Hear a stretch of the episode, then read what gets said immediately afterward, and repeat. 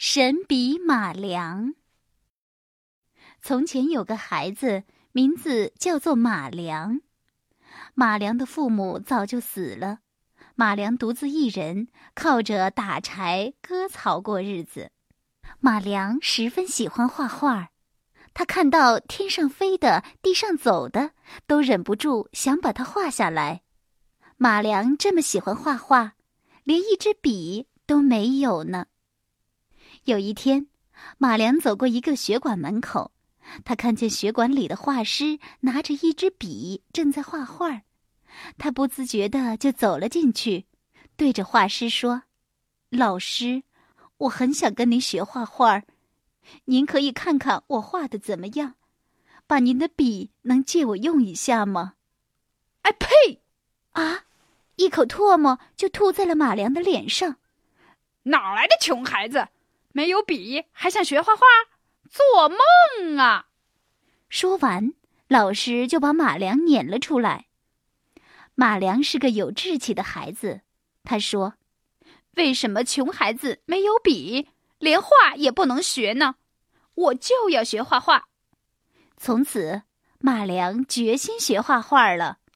他每天用心苦练，到山上打柴的时候，他会捡一根枯树枝，在沙地里学着鸟儿飞的样子画鸟儿；他割草的时候，就用草根蘸着河水，在河岸边描画着鱼儿。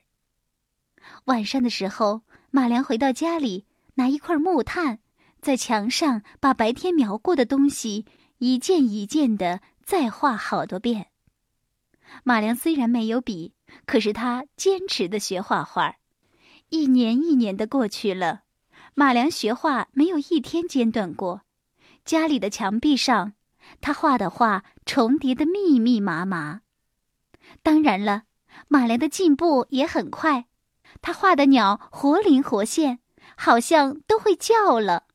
马良画的鱼逼真极了，好像在水里游动一样。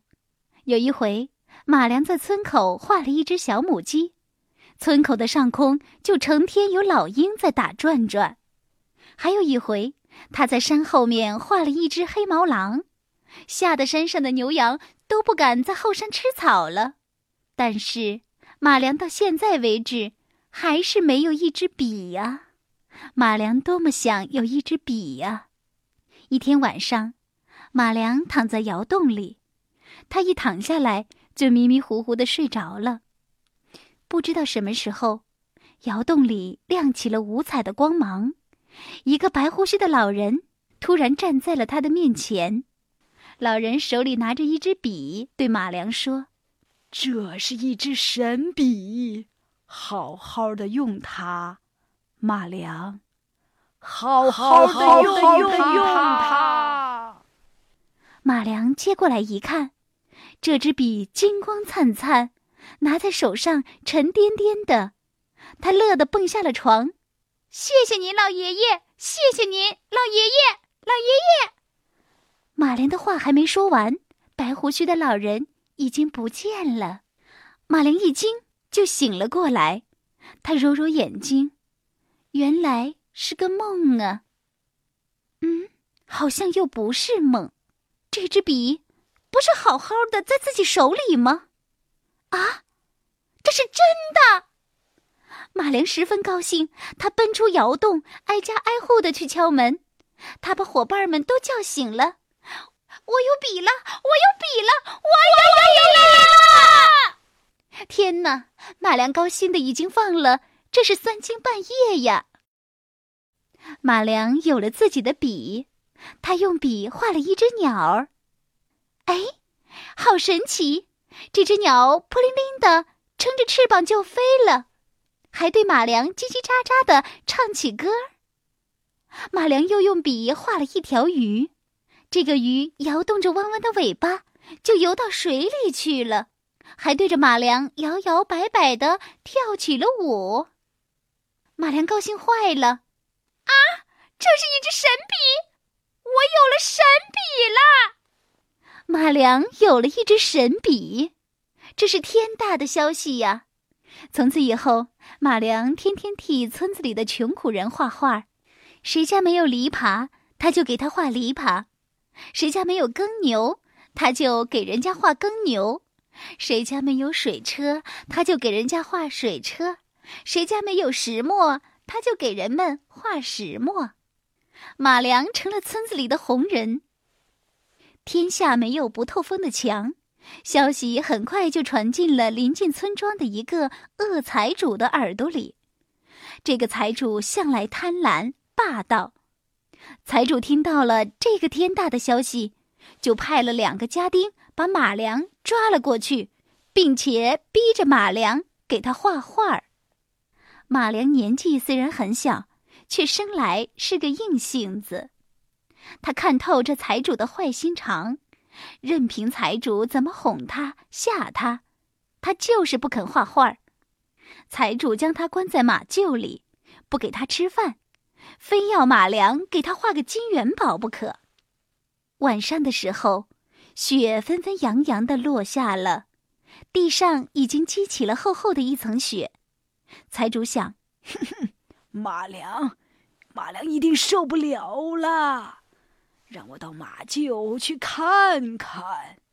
财主便跑到了马厩边，往里面悄悄的一看，只见里面透着红红的亮光，远远还闻到了一股香喷喷的味道。他觉得真奇怪，仔细的一看，啊，马良烧起了一堆火柴，一面烤着火，一面正吃着热烘烘的饼子呢。财主知道。这柴火和饼子就是马良用他的神笔画的，他便气呼呼的叫来了家丁，要他们夺走马良手上的那支神笔。好几个凶猛的家丁冲进了马厩，却看不见马良的踪影了。只见后面的墙壁上靠着一架梯子，马良趁着天黑，攀上了这只梯子，翻走了。哼！这个梯子一定是马良画的。财主急忙叫家丁攀上梯子去追，家丁们没爬上三步就摔了下来。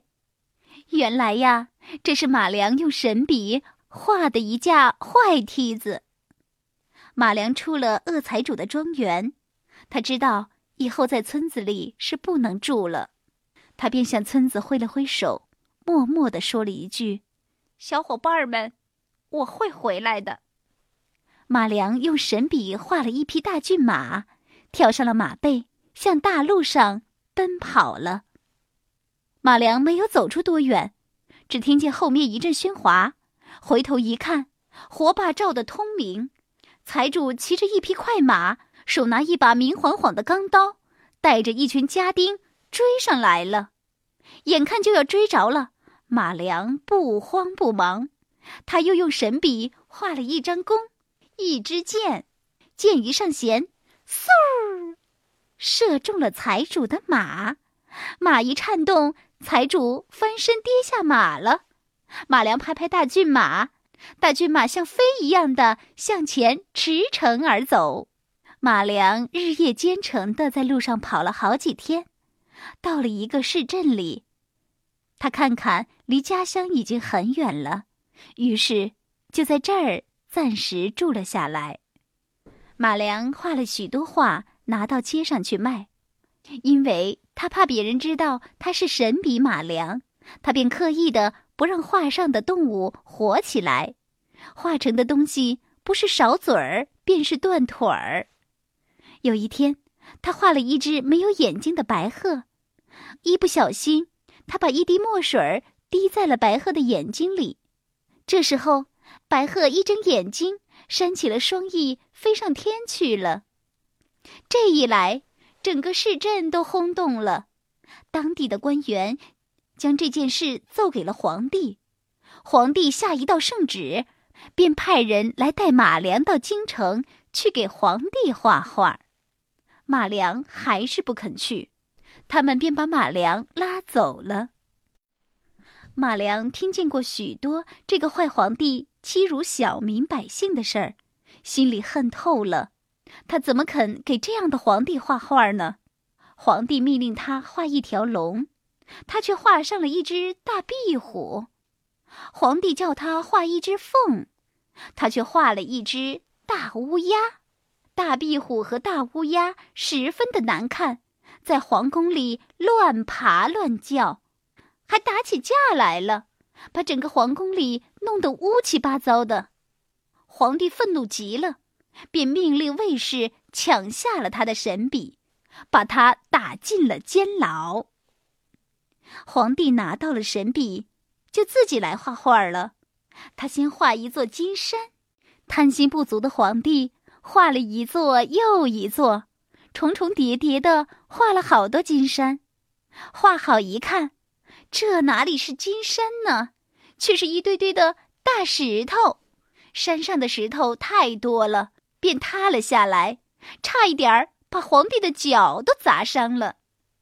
皇帝还是不死心，他心里想：画不成金山，就画金砖。他画了一块金砖，他嫌小；又画了一块，还嫌小。最后，他画成了长长的一大条。画好一看呢，这哪是什么金砖呢？却是一条长长的大蟒蛇。大蟒蛇张开了血盆大口，向他扑了过来。幸亏卫士们救得快，不然皇帝早被大蟒蛇吃掉了。皇帝没有办法，只得将马良放了出来，又假惺惺的对马良说了好多好话，什么要给他许多许多的金银呢，要封他做很大很大的官儿啊。马良一心想夺回神笔，他便假装答应了下来。皇帝见马良答应了，很是高兴，便把神笔还给了马良，要马良继续给他画画。画金山金砖都不成，那么，嗯，画株摇钱树吧。摇钱树上结的都是钱，轻轻的一摇。就能掉下来好多好多的钱呢！他立刻命令马良画摇钱树了。马良心里打定了主意，不说什么话，提起笔一挥，一个无边无际的大海出现在了眼前。蓝蓝的海水没有一丝波纹，闪亮亮的，像一面大大的玉镜。皇帝看了很不满意，脸一板，大声的喝道：“叫你画摇钱树，谁让你画海了？啊！”于是马良不慌不忙的拿起了笔，在海中央画了一个岛，岛上画了一棵树，对皇帝说：“皇帝陛下，您看，这不就是摇钱树吗？”皇帝看见了这棵树。这个树发着耀眼的金灿灿的光芒，似乎挂满了金子一样。皇帝的喉咙里咽了好几口唾沫，就嘻嘻的笑起来，急巴巴的对马良说：“哦，赶快，赶快画一艘大船，我要到岛上去摇钱。”马良又不慌不忙的画了一只船，皇帝就带了许多的士兵上船去了。马良画了几笔风，海水皱起密密的波纹，船就开动了。皇帝心里痒滋滋的，他嫌船走得太慢，在船头上大叫：“风大些，风大些！”马良又加了几笔粗粗的风，海面动荡了起来，船上的篷鼓得满满的，急速向海中央驶去。马良又加上了几笔更大的风，大海不安的吼叫了起来，卷起汹涌的浪涛，船摇摇晃晃了。皇帝开始害怕了，向马良招手，大声的喊道：“风够了，风够了，风够了！”马良装作没听见，不歇手的画着风。海水发怒了，海浪扑上了船头，船倾斜了。船上乱了起来，皇帝被海水打得浑身湿漉漉的，抱着船的桅杆，不住的喊叫：“风太大了，太大了，船要翻了，不能再画了！马良，不不能再画了。马良还在不住的画着风，风更大了，吹来了许许多多的乌云，又打雷又闪电，还下起了暴雨，浪更猛烈了，还是像一堵堵倒塌的高墙，接连不断的向船上压去，船翻了，碎了。坏皇帝呢？坏皇帝不见了，他大概是沉到海底里去了吧。神笔马良的故事就这样传开了，但是马良后来怎么样了呢？大家都不清楚。有的说他回到了自己的家乡，和曾经种地的小伙伴们在一起；也有人说他还在到处流浪，专门给穷苦的人画画儿。小朋友们，快把你们想听的故事告诉玛雅老师，玛雅老师一定会满足你的愿望哦。